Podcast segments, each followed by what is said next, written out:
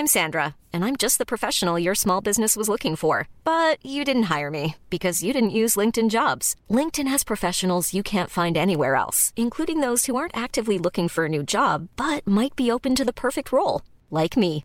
In a given month, over 70% of LinkedIn users don't visit other leading job sites. So if you're not looking on LinkedIn, you'll miss out on great candidates, like Sandra. Start hiring professionals like a professional. Post your free job on linkedin.com/people today. Bonjour à tous et bienvenue sur Positron, l'émission qui vous fait un zapping de bons plans tellement excellent que vous n'aurez plus jamais le temps de vous ennuyer.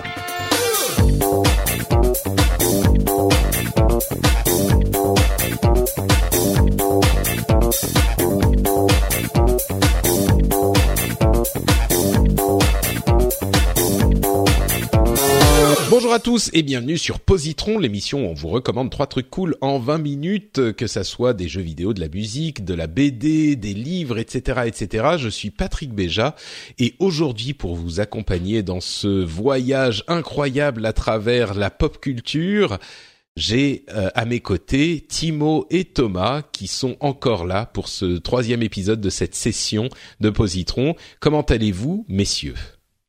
Ça va bien, tout va bien. Ouais, tranquille. Ouais, bah c'est bien. Ça va bien, le soleil brille. C'est ça. J'ai un pur soleil dans la face, ça fait du bien. Vous me donnez un petit peu envie là, j'avoue.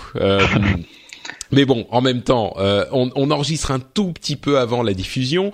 Donc là, au moment de la diffusion, on est en juin. J'espère que au moment de la diffusion, j'aurai moi aussi du soleil dans la face, parce que bon, sinon ça serait un peu triste. Et moi, j'espère que j'en aurai plus. Oui, il n'y en a jamais assez. Forcément.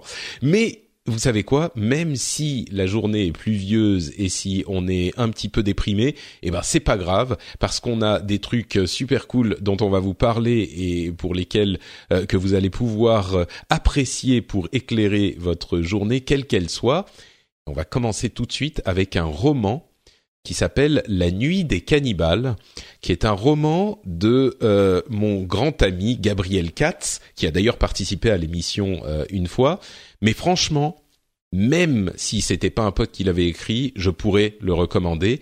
Vous vous souvenez, en fait, à chaque fois qu'il sort un roman, c'est pratique, ça me fait un positron facile. Parce que, non pas parce que j'ai envie de promouvoir ces trucs, mais parce qu'à chaque fois, ils sont super bien. Donc, en l'occurrence, vous vous souviendrez que j'avais évoqué, le tout premier, c'était Le Puits des Mémoires. Et c'était un univers héroïque fantasy assez réaliste entre guillemets, genre presque plus médiéval qu'héroïque fantasy, mais c'était un univers donc vraiment de fantasy quoi. C'était pas du tout dans le quotidien. Et il en a sorti différents depuis. Il a plein de cordes à son arc. Et là, il a un roman qui est vraiment particulier, donc qui s'appelle La Nuit des Cannibales, qui est sorti il y a quelques mois à peine, et qui est contemporain, mais contemporain un petit peu fantastique. Et j'ai presque pas envie de vous dire de quoi il s'agit, mais je vais quand même le faire parce que c'est le tout début. C'est genre le premier chapitre, quoi. C'est le pitch du livre. Le personnage principal est un adulte qui est hyper bien réussi dans la vie. Il est plutôt riche, il se démerde, etc. Et un jour, il va lui arriver un truc et il se retrouve dans le corps d'un adolescent et entraîné dans une sorte de course-poursuite à mi-chemin entre... c'est limite Highlander, quoi. Mais lui, il... Comment dire ? Le truc qui est super bien avec ce qu'écrit Gabriel Katz, c'est que il réussit à mêler à la fois la comédie et d'autres styles de manière parfaitement cohérente. Et franchement, le premier chapitre de La Nuit des Cannibales, c'est l'un des trucs les plus drôles que j'ai lu de ma vie. C'est impossible de le lire et de pas rire non-stop sur le premier chapitre, quoi. Et au-delà de ça, c'est amusant parce que, enfin, le livre est bien parce qu'il est drôle, mais c'est pas que drôle et c'est pas l'attrait principal du truc. L'aspect comique, c'est juste que c'est son écriture qui est habile et que donc il écrit de manière amusante. Mais au-delà de ça, donc il y a toute une mythologie, un lore qui se développe dans l'histoire, et il y a alors pourquoi il s'est genre réincarné, qu'est-ce que ça veut dire, qui il est, qui sont les gens qui vont essayer de le trouver, avec qui il va de qui il va se rapprocher, etc., etc. C'est vraiment, il y a toutes les composantes d'un bon thriller un petit peu métaphysique. Et c'est une qualité rare dans cette magie qu'il réussit à créer en alliant la comédie et tous les autres éléments de ce roman. Donc c'est vraiment un truc que je recommande très sincèrement, au-delà du fait que ça soit l'un de mes meilleurs potes. Franchement, je crois qu'aujourd'hui, il y a suffisamment de gens qui ont lu ces livres pour savoir que, pour attester du fait que c'est pas juste parce que c'est un ami que je les recommande, c'est vraiment, ça n'a presque rien à voir, c'est vraiment parce que c'est un excellent auteur et que ces livres sont juste très très bons, quoi. Donc voilà, c'est un style très différent de l'heroic fantasy que vous avez peut-être connu quand je vous en ai parlé. Mais c'est quand même c'est genre un autre plaisir, un autre type de plaisir à prendre avec la qualité de son écriture. Donc je vous le recommande très chaleureusement et très sincèrement. Ça s'appelle La Nuit des Cannibales. C'est très différent de ce que vous avez pu lire avant ou ailleurs, et c'est quand même une qualité indéniable, je pense. Et pour ceux qui connaissent Gabriel Katz, ça reste dans la même lignée. Enfin, on reconnaît la patte de l'auteur ou pas? Tu sais, je sais pas. C'est difficile à dire. Moi, je reconnais la personne parce que je le connais tellement bien. Tu vois, je le reconnais lui. La patte de l'auteur, le style est tellement différent. Je saurais pas te dire. Je crois. Enfin, pas le style. Le contexte est tellement différent, je saurais pas vraiment dire, mais je crois que quand même il y a un certain détachement et encore une fois cet humour un petit peu sec, mais très efficace, qui existait dans les autres romans aussi, qui existe toujours dans les autres romans, y compris N'oublie pas mon petit soulier si vous l'avez lu aussi, qui est là pour le coup un thriller vraiment thriller terre à terre et qui est très bon aussi, mais je crois que la qualité de l'écriture se retrouve. Le style, je saurais pas te dire. Ok. Moi, tu éveilles ma curiosité parce que quand je vois le titre La Nuit des Cannibales, directement je pense à du Romero, La Nuit des Morts Vivants. Ouais. Et donc j'imagine que c'est peut-être un clin d'œil, je sais pas, mais et en tout cas à aucun moment je m'attends à ce que tu me parles d'un truc comique en fait. Ouais. Et du coup, ça éveille bien ma curiosité. Bah, c'est comique, mais c'est pas, c'est juste que c'est drôle parce que c'est écrit de manière drôle, tu vois, c'est pas comique dans le sens où, quand tu dis, effectivement, La Nuit des Morts Vivants, moi je vais penser à Zombieland, tu vois, où c'est genre, c'est très drôle, et c'est un film de zombies drôle. Mais là, c'est pas le cas. C'est vraiment pas ça. C'est juste, enfin, je sais pas, c'est difficile à décrire. C'est juste drôle parce que c'est, écrit d'une manière qui va te faire rire. Donc c'est pas une comédie, mais non. L'humour est présent dans l'univers. C'est ça. Les situations, il y a certaines situations où l'absurdité du truc enfin bref, je vais pas continuer à essayer de le décrire parce que je sais que j'y arriverai pas, mais c'est pas une comédie genre comme on voit souvent au cinéma, un truc que j'adore moi, les films Marvel, il y a plein de de blagues dans ces situations un petit peu étranges. C'est pas ça. C'est pas genre maintenant on va faire une blague et vous allez rire parce que parce qu'il y a eu simplement une blague. C'est un petit peu différent. Donc voilà pour La Nuit des Cannibales, qui est un roman que je vous recommande. Timo, de quoi tu nous parles ? Ben moi je vais vous parler d'un comics qui est sorti chez Bliss Comics, une maison d'édition qui s'est lancée l'année dernière et qui publie le répertoire de Valiant. Donc c'est pas du tout du Marvel ou du DC Comics, c'est de l'indé. D'ailleurs, Giant Days dont j'avais parlé il y a 2 épisodes, c'était aussi de l'indé. Je suis un peu dans une période indé en ce moment. C'est un bon gros pavé de 328 pages. Donc ça va vous occuper un bon week-end pluvieux.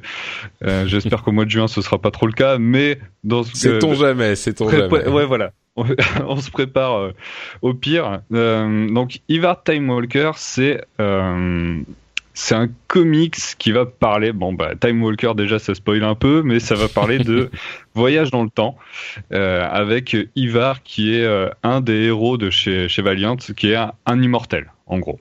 Il a deux autres frères aussi qui sont immortels, sauf que ils n'ont pas les mêmes capacités. Lui, il peut se déplacer à travers des arcs temporels, et c'est assez tordu comme concept, mais en lisant, on se dit OK, je te crois. C'est un peu comme pour Doctor Who, faut pas chercher le côté scientifique derrière, on va se dire ouais, OK, ça fonctionne comme ça, je veux bien te croire. Au niveau de l'histoire, donc ça commence avec Nila Seti, une scientifique qui est en train de faire une grosse découverte. Elle va découvrir le voyage dans le temps. Donc rien que ça, juste un tout petit truc, hein. Et par la même occasion, va mettre sa vie en danger, car elle va se faire attaquer d'ici 10 minutes par des chrononautes, des soi-disant conquérants de l'espace-temps un peu débiles, mais forcément débarque Ivar juste à temps, je cherchais à faire une blague avec Bob Moran d'Indochine et tout, mais j'ai pas réussi, mais c'est pas grave. Donc débarque Ivar, le marcheur temporel. C'est pour ça qu'il faut préparer ses positrons, c'est beaucoup de travail, Timo. Le talent ne fait pas tout, mon ami. Exactement, mais c'est pas grave. Donc Ivar débarque et va la mettre en garde justement contre son destin funeste, et ils vont devoir s'enfuir à travers le temps pour ni plus ni moins que sauver le passé, le futur et le présent. En gros, une toute petite menace. Ouais, donc c'est un bon gros pavé, c'est très bien écrit, c'est assez drôle. Le seul truc qui, moi, m'a un peu déçu, c'est qu'il y a une romance qui s'installe un peu trop facilement. Genre, au bout de 2-3 sauts dans des arcs temporels, ils vont se dire « Ah, je t'aime !» Bon, là, j'ai trouvé ça un peu chelou. Mais si vous êtes fan de Doctor Who, par exemple, ou de Monde Parallèle, ou de Voyage dans le Temps, plus généralement, ou de SF, c'est un très très bon comics avec de très bons dessins. Il y a 3 dessinateurs qui s'enchaînent, les 3 ont un niveau assez équivalent et ça fonctionne vraiment très très bien, même si Père Pérez, le dernier, il les explose tous, à mon avis, mais voilà, c'est une histoire complète. Et ça a été pour moi une super découverte et un très très bon moment. Pardon, c'est mieux si je réactive le micro, en fait. Mais ok, super. Donc Ivar Timewalker, tu disais c'est 300 pages quand même, et c'est une histoire complète, quoi. C'est de truc, ça a un début, une fin, et à la fin, c'est terminé, quoi. Ouais, il y a possibilité de faire d'autres trucs derrière. Ça reste un comics qui a un univers très, qui fait partie de l'univers Valiant, qui est assez complet, hein, qui se construit énormément, mais juste en dehors de ça, ouais, c'est terminé, et on a suivi une sorte de... Thomas tape sur son clavier. Ouais, il se passe quelque chose. Là, j'ai l'impression qu'il y a eu un moment de panique, genre mais non, applique pas le patch, ça va tout casser. Non, c'est pas ça. Pardon. Je vais me fouetter. Donc, ouais, ça se termine, c'est même la jeunesse de d'un autre héros assez sympathique, donc voilà, c'est plutôt cool si vous avez envie de découvrir un peu le catalogue de Valiant et de Bliss Comics. Voilà, c'est une sorte de Doctor Who avec qui a la trempe d'un Solo, et c'est plutôt sympa. Je vais te poser une question de noob complet, c'est quoi Valiant et Bliss Comics? Alors, là, je sens que j'ai offensé des gens, je suis désolé. Non, justement, c'est normal que ceux qui ne connaissent pas trop les comics sachent pas trop. C'est en fait, Bliss Comics, c'est une maison d'édition qui a été lancée l'année dernière et qui publie le catalogue de Valiant, qui est une maison d'édition un peu comme Marvel et DC Comics. C'est, sauf que c'est un peu plus petit, c'est moins reconnu, mais ils ont des très très bonnes histoires et du coup Bliss Comics a pris le pari de les publier, de les adapter en français en gros. D'accord. Et Valiant donc c'est une maison d'édition américaine, un petit peu comme un petit peu c'est, comme, c'est, comme ouais, Image c'est Comics ça, ou... Exactement, ouais. Comme ouais, Image, d'accord. Dark Horse et tout ça.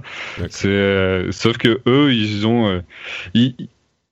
ils ont un univers vraiment crédible, mais ils n'ont pas encore une très très grosse notoriété mondiale encore. Mais je pense que ça va changer. D'accord. Ok, super. Eh ben écoute, merci beaucoup Timo. C'est donc au tour de Thomas. Ok. Alors moi, ce coup-ci, je vais vous parler d'une série. Et je le fais avant que ça revienne à la mode grâce au futur Call of Duty, parce que c'est une série centrée sur la Seconde Guerre mondiale. Elle comporte 10 épisodes, donc c'est vraiment pas très long. Il y a un épisode dure environ 1 heure, donc ça prendra pas énormément de temps de tout voir. Alors, vous me direz que c'est pas le sujet le plus original du divertissement. La Seconde Guerre mondiale, il y a énormément de films, mais des séries, il n'y en a pas tant que ça. Et celle-là en particulier, qui a été réalisée par Spielberg et Tom Hanks, à mon goût tire son épingle du jeu sur plusieurs aspects. Mais avant ça parle de quoi ? Tout au long des 10 épisodes, on va suivre l'histoire des soldats de la Easy Company. La Easy Company, c'est un régiment de l'infanterie aéroportée américaine. On va donc suivre tout leur parcours depuis leur formation, avant même que les États-Unis rentrent en guerre quasiment, jusqu'à la mort d'Hitler en fait. Donc là je viens en une phrase de faire et un spoil et un point Godwin. Donc c'est bien joué. Comment Hitler meurt à la fin? Et donc, t'es vraiment qu'un nazi. On peut repartir tout de suite. Je suis un monstre. On vit l'histoire du point de vue de ces hommes et au travers de leur propre expérience. Et la longueur du format de série, ça nous permet, et c'est là pour moi un des intérêts, de plus en apprendre sur eux. On a beaucoup plus le temps de s'attacher aux personnages. Plus le temps par rapport à un film qui durerait 1h30 ou 2 heures.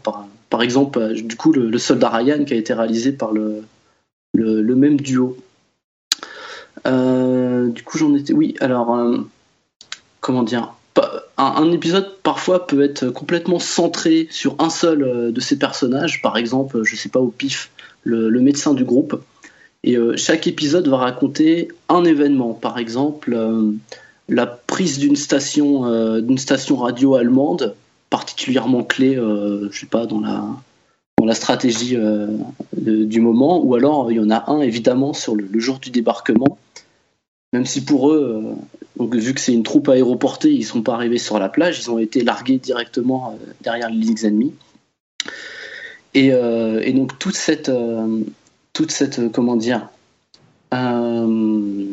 pardon, j'ai un blocage.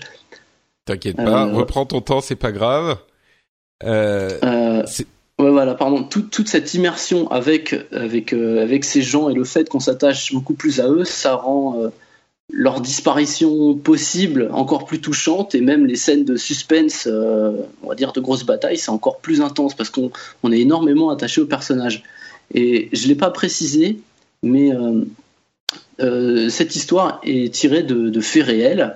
C'est pas en fait, j'ai pas vérifié, mais je sais pas si le Soldat Ryan c'était une histoire vraie. En tout cas, là, ça l'est. C'est même tiré d'un bouquin qui a été écrit par un historien américain, et j'ai perdu son nom malheureusement. Et voilà. L'historien, c'est Stephen Ambrose. Ok, d'accord, voilà. J'avais oublié de le noter. Et donc, chaque début d'épisode, ça commence avec l'extrait d'une interview d'un vétéran ou un vieux papy. À ce moment-là, l'interview devait avoir 80 ans. Et on comprend très vite que les personnes qui sont interviewées en début d'épisode, ce sont les gens qui sont joués par les acteurs dans la série. Et ils vont, en quelques phrases, ils vont raconter, justement, donner leur ressenti sur l'événement qui va être développé dans l'épisode.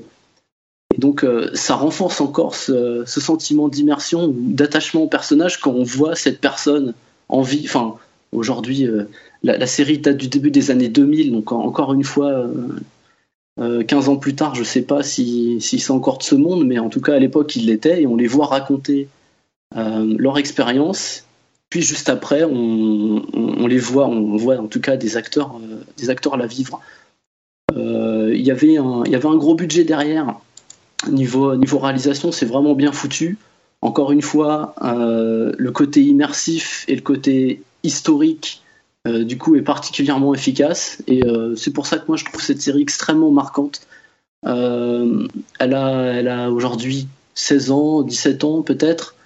Elle a été extrêmement acclamée à son époque. Les critiques ont été assez dithyrambiques.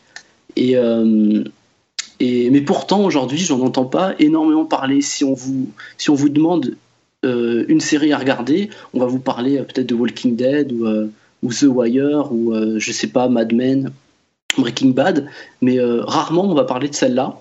Et je trouve ça dommage, en fait. Donc, c'est pour ça qu'aujourd'hui, ici, j'en reparle pour lui faire un petit coup de pub. Enfin, c'est pas un coup de pub, mais, mais je trouve qu'elle le mérite. Elle le mérite énormément. Je suis assez d'accord. Il y a eu cette vague en fait créée par Il faut sauver le soldat Ryan à la fin des années 90, début 2000, qui était, enfin, cette manière de montrer la Deuxième Guerre mondiale était absolument saisissante. Et pour ceux qui l'ont vécu à l'époque, qui étaient déjà adultes et qui se souvenaient un petit peu par enfin. Il faut comprendre que dans les années 70-80, la Deuxième Guerre mondiale était encore vraiment dans les esprits. C'est moins le cas aujourd'hui, surtout avec les questions de terrorisme qui ont un peu remplacé ce traumatisme. Et la manière de discuter de la Deuxième Guerre mondiale dans les médias comme la télé et le cinéma ont été complètement transformés par ce film de Spielberg qui ensuite a décliné avec la série qui t'as raison, est vraiment incroyable. Et à l'époque, pour l'avoir vécu, quand Band of Brothers est sorti, c'était invraisemblable. Enfin, vraiment, c'était une nouvelle manière d'envisager la télévision, alors qu'il s'est ensuite distillé dans toutes les séries dont tu parles, qui sont devenues, du coup, c'est à ce moment à peu près que la série est devenue aussi noble, entre guillemets, que le cinéma. Pas que avec Band of Brothers, mais ils en faisaient partie. Et c'est vrai qu'aujourd'hui, on s'en souvient un petit peu moins peut-être que des trucs comme Les Sopranos ou ce genre de trucs qui étaient en fait de plus ou moins de la même époque, mais qui sont plus restés dans les esprits. Et c'est vrai que Band of Brothers, mais enfin, c'était dingue, quoi. Et je disais, ça a marqué le cinéma et la télé, mais comme tu l'évoquais avec le jeu vidéo, les premiers Medal of Honor et Call of Duty sont vraiment venus, je pense, de cette mode, quoi. Ça a influencé toute la culture pop dans son ensemble, pas que le ciné et la télé. Donc, complètement. Alors, déjà, je note... Je reviens sur deux trucs. Tu fais bien de citer plusieurs fois le nom de la série parce que je réalise que moi-même je l'ai pas donné. Donc Band of Brothers, voilà, je m'excuse. Et oui, ce que tu disais sur Call of Duty, alors, évidemment pour l'émission j'ai relu un petit peu autour de la série et j'ai lu qu'il y avait par exemple des cartes multijoueurs de Call of Duty qui étaient totalement calquées sur des scènes, des lieux d'action de la série. Ah, c'est énorme. Il y a une inspiration totale. Ouais, ouais. Et le casting, il a l'air ouf. Moi, je connais pas du tout la série. J'en ai entendu parler de nom, mais je l'ai jamais vu. Et j'ai le casting sous les yeux, mais c'est un truc de ouf. Michael Fassbender, Tom Hardy, James McAvoy, Damian Lewis. Mais tous ces gens-là étaient pas connus à l'époque, tu sais. C'était des gens qui sont. Ouais, c'est vrai. Ouais, c'est vraiment des gens qui se sont révélés être de bons acteurs. Il y a même, je crois qu'il y a Vin Diesel qui fait une petite apparition, je crois. Ouais, je me souviens plus, mais je crois que il y a même peut-être le plus connu à l'époque, ça devait être un acteur de Friends. David Schwimmer, ouais. Qui pour le coup, alors c'est vraiment à mon sens le ratage de la série, quoi. Heureusement, il est là que dans un ou deux épisodes, mais il joue le sergent instructeur et t'as l'impression d'avoir Ross qui t'engueule parce que t'as déplacé les trucs dans son musée, quoi. C'est toujours la difficulté. Des acteurs comme ça, tu leur colles une étiquette, c'est pas évident. Ouais, le problème c'est que c'est des acteurs qui se jouent eux-mêmes et surtout dans ces longues séries. Et après, quand tu les sors de la série, ils arrivent pas à jouer autre chose parce que je crains malheureusement que ça soit pas des bons acteurs, quoi. C'est juste des gens qui jouent, qui sont eux. Et David Schwimmer, bon, sa carrière cinématographique malheureusement n'a pas été fulgurante.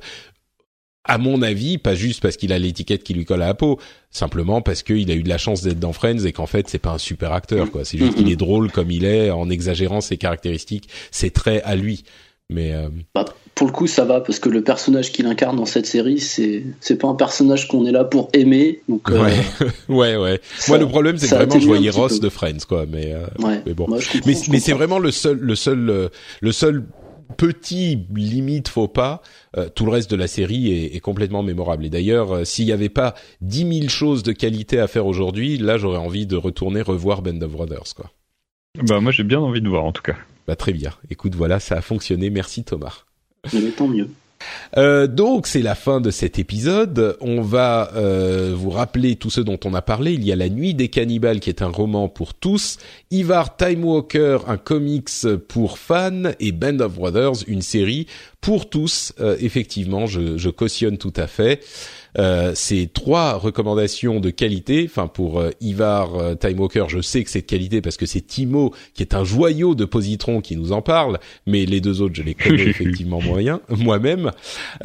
Et donc c'est la fin de notre épisode et évidemment, comme toujours, je vais demander à nos 2 co-animateurs de nous dire où on peut les retrouver sur internet si on en veut plus, à commencer par... Allez, on va changer un petit peu, par Thomas. Et ben moi, on me retrouve toujours sur Twitter @tuto, donc T2O TOW. Même toi, t'arrives pas bien à te rappeler en fait. Eh ben oui.